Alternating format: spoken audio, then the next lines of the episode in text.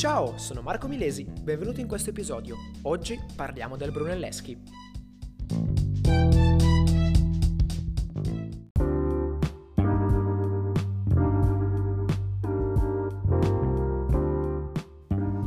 Quando si parla del Brunelleschi si parla di una delle figure più importanti nel Rinascimento, nonché il fondatore vero e proprio del Rinascimento, il pioniere del Rinascimento. Infatti Brunelleschi iniziò, a dire la verità, la sua carriera come eh, orafo e in particolare il primo vero grosso progetto a cui partecipò fu la costruzione della cupola di Santa Maria del Fiore.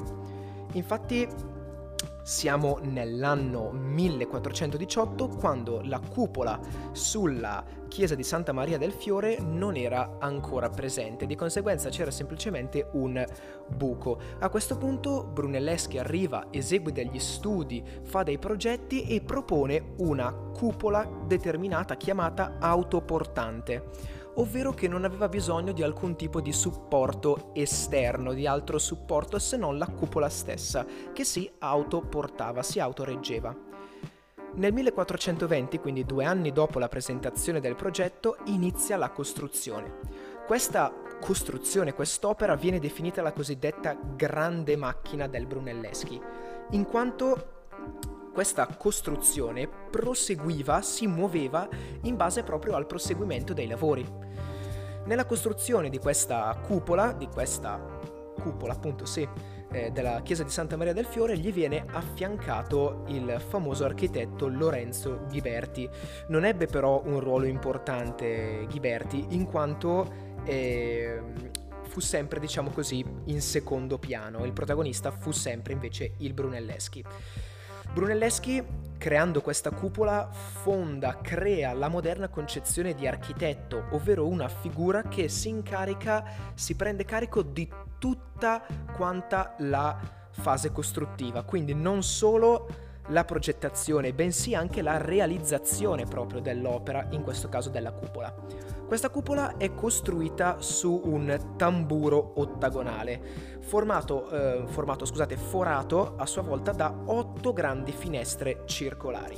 In cima alla cupola è presente una lanterna cuspidata, eh, ovvero a forma di punta, molto semplicemente. Questa eh, lanterna è eh, supportata da otto contrafforti a voluta, che termino, voluta vuol dire che terminano con una costruzione che potremmo dire sia a forma di, ehm, di nastro arrotolato, la cosiddetta proprio voluta, si chiama così. Eh, il Vasari in particolare descrive questa cupola, la descrive in un passo particolare di uno dei suoi tanti testi, definendola eh, simile ai monti di Firenze. In particolare dice che i monti di Firenze sembrano simili alla cupola, talmente è maestosa, grande. Il rivestimento della cupola è formato da due calotte, una interna più spessa e portante e una invece esterna molto più sottile che fa semplicemente da rivestimento. Di conseguenza si forma uno spazio vuoto che viene adibito a corridoio tra queste due calotte che permette di salire proprio fino alla lanterna. La cupola, come ben sappiamo, è costruita interamente in mattoni e questa possibilità di costruirla interamente in mattoni è data proprio da due fattori principali, ovvero innanzitutto l'impiego della muratura a spina di pesce, quindi i mattoni non sono posti tutti in orizzontale o tutti in verticale, bensì sono posti qualcuno in orizzontale, qualcuno in verticale, come a formare proprio una spina di pesce. Secondo fattore è il fatto che la cupola è chiamata di rotazione, cioè è come se i mattoni componessero tanti cerchi che risalgono fino, dalla base fino alla lanterna, formando una sorta di spirale. Pensate che la costruzione di questa cupola occupò alla fine la maggior parte della vita del, Bro, del, del Brunelleschi eh, e Infine, per la costruzione della lanterna venne creato eh, un altro concorso che per di più venne vinto ancora dal Brunelleschi. Purtroppo quando il Brunelleschi morì la lanterna era ancora in costruzione. Un'altra sua opera è lo eh, Spedale degli Innocenti, senza la O iniziale di ospedale. Eh, si chiama appunto Spedale degli Innocenti poiché venivano accolti i bambini orfani e i bambini orfani erano intesi come innocenti, senza colpa, cioè la colpa non era loro, se proprio era dei genitori che avevano preso questa scelta. Eh, Brunelleschi diede inizio alla costruzione del, dell'ospedale, dello spedale, eh, ma poi venne conclusa appunto la costruzione da altri.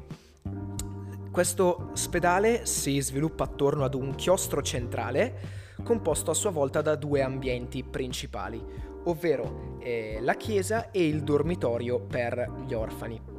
In particolare da da ricordare, da analizzare un dettaglio particolare, ovvero le architravi che erano munite di un cosiddetto fregio strigliato, ovvero con un motivo a striglie completamente ripetuto.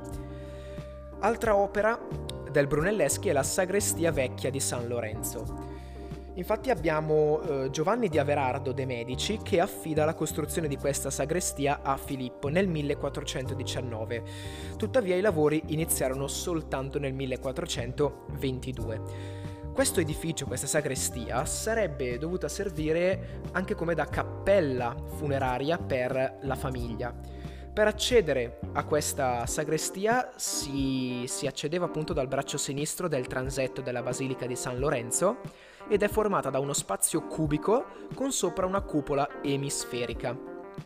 È caratterizzata da volte unghiate che seguono una doppia curvatura e dalla parte opposta dell'ingresso è presente la cosiddetta scarsella, che sarebbe uno spazio a pianta quadrata che era adibito un po' così ad, absi- ad abside. Eh, tutte le pareti della sagrestia sono caratterizzate da archi in pietra serena, che sarebbe una pietra caratterizzata dal colore grigio-azzurrino, che risaltano rispetto all'intonaco bianco non decorato. Altra opera, la Cappella dei Pazzi, costruita all'interno del chiostro della Basilica di Santa Croce su commissione di Andrea De Pazzi ed è una sorta di rivisitazione della vecchia sagrestia alla fine, eh, ovvero abbiamo l'ambiente principale che è di base rettangolare, proprio come, anzi in realtà era di base cubica, però vabbè è di base rettangolare coperto da una cupoletta emisferica, quindi la struttura pressappoco è quella della sagrestia vecchia. Eh, questa cupoletta emisferica è affiancata a sua volta da due volte eh, a botte. La facciata non è ancora conclusa ed è divisa in due parti, ovvero la parte inferiore che comprende un portico con delle coro- colonne corinzie trabeate e la parte superiore che invece è costituita da una parete piena che è divisa in riquadri, scandita eh, da coppie di parastine che sostengono un fregio strigliato. La facciata si può dire quindi caratteristica dell'architettura fiorentina del secondo 400 e la cupola, spostandoci quindi in alto, la cupola è costruita secondo lo stesso schema della vecchia sagrestia, ovvero eh, una cupola sormontata da una piccola lanterna. Eh, tuttavia, viste, viste le varie imperfezioni, la mancanza di conclusione della cappella e così via, si fa fatica comunque ad attribuirla al Brunelleschi. Infatti si pensa che sia stata opera di Michelozzo di Bartolomeo. Passiamo ora alla prossima opera del Brunelleschi, ovvero la Basilica di San Lorenzo, che risale circa al 1418 e per questa basilica il Brunelleschi aveva pensato ad una struttura a tre navate con delle cappelle laterali. Tuttavia, per motivi di budget, per motivi economici, non poté costruire le cappelle. Infatti la facciata eh, e l'esterno proprio dell'edificio sono costituiti da dei solidi eh, geometrici puri, di conseguenza senza eh, fusioni di altri solidi e così via, incatenati tra di loro. L'arco che poi porta alle cappelle laterali è inquadrato da una serie di paraste sulle quali è stata posta una trabeazione e la navata centrale è divisa eh, da quella laterale dai capitelli delle colonne, molto belli perché fungono anche da sostegno per gli archi tra una colonna e l'altra. La cupola si innalza all'incrocio tra la navata centrale e il transetto, come nella maggior parte delle basiliche, e eh, la costruzione di questa basilica proseguì eh, anche dopo la morte di Filippo, però in modo difficoltoso. Non a caso eh, basta vedere un'immagine e notate chiaramente che c'è qualcosa che non quadra proprio in questa basilica. Si può dire che sia bella solo all'interno e non all'esterno. Arriviamo ora alla penultima opera che eh, andiamo ad analizzare, che è la Basilica di Santo Spirito. Santo Spirito scusate. In questa costruzione eh, Brunelleschi si supera, infatti va ad esibire un'architettura ancora più complessa e articolata. In effetti la Basilica di Santo Spirito ha la struttura alla fine di una basilica, quindi con una navata centrale dotata di un soffitto piano e le navate laterali con delle campate coperte a vela. E ehm, però siccome la costruzione proseguì anche dopo la morte del Brunelleschi vennero apportate alcune modifiche rispetto al progetto originale e eh, in particolare parlando della planimetria risulta essere tipica della croce latina, quindi eh, abbiamo la classica navata centrale e poi un transetto. Però attenzione alle navate laterali che non si concludono all'inizio del transetto, bensì proseguono proprio per tutto il perimetro della basilica, come se facessero da contorno alla planimetria della basilica. Infine le colonne sono a tutto tondo, sono eh, anche semicolonne, tre quarti o un quarto di colonna in base ovviamente alla posizione. Quindi non troviamo più solo colonne a tutto tondo come negli edifici precedenti. Finiamo ora con le cosiddette due formelle, il concorso del 1401 e le due formelle per vincere il, ehm, il bando, il concorso appunto. Infatti nel 1401 viene bandito un concorso per la realizzazione del battistero, sempre a Firenze. Il tema del concorso sta nel realizzare una formella in bronzo dorato che doveva raffigurare la scena del sacrificio di Isacco appartenente alla Bibbia. La cornice in particolare doveva essere eh, mistilinea, quindi non formata da una sola tipologia di linea, e, eh, e quadrilobata, quindi una forma molto particolare. Tra le varie formelle al giorno d'oggi son, ci sono arrivate soltanto quella del Ghiberti e del Brunelleschi. In particolare, analizzando la formella del Ghiberti, si nota chiaramente come tutta quanta la raffigurazione è iscrivibile in un rettangolo, le figure dei protagonisti, oltre che delle figure di secondo piano, sono estremamente accurate e possiamo dividere la, la, figura in due parti, ovvero una parte di sinistra che va a controbilanciare perfettamente la parte di destra. In mezzo, come divisorio, c'è una roccia che va proprio a dividere simmetricamente i due momenti della narrazione. Questa formella è costituita da un unico blocco di fusione che è incavato sul retro e questo consentiva un risparmio di materiale incredibile, fattore dato importante eh, nella valutazione poi delle formelle. Passiamo ora invece alla, no, scusate, ultimo, ultimo dettaglio, mi stavo dimenticando, dell'angelo, ovvero in alto a destra della formella è presente questo angelo che è leggermente inarcato proprio per riprendere tutto lo stile del, della formella e la figura di quest'angelo è puramente simbolica, quindi non compie nessuna azione. Al contrario invece vedremo della formella del Brunelleschi.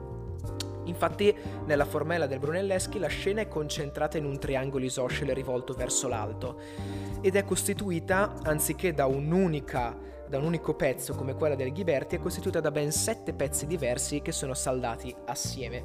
Al centro della formella è presente eh, Isacco che è girato su se stesso sull'altare che cerca di liberarsi dalla, preda, umi- dalla, preda, dalla presa scusate, omicida del padre e eh, arrivando appunto all'angelo che si trova in questo caso in alto a sinistra, eh, non ha più un significato solo simbolico, bensì agisce, agisce fisicamente, infatti ferma fisicamente afferrando il braccio di Abramo, eh, lo ferma dal, dal compiere questa azione in parole povere. Quindi si può dire che con la formella del Brunelleschi il divino e l'umano entrano in contatto. Infine nei due lobi inferiori sono presenti i due schiavi che sono simmetrici l'uno rispetto all'altro. Tra queste due formelle quella del Ghiberti venne eh, proclamata vincitrice. E niente, questo era, era quindi il nostro amico Brunelleschi. Ci vediamo nel prossimo episodio dove parleremo di Donatello. Ciao!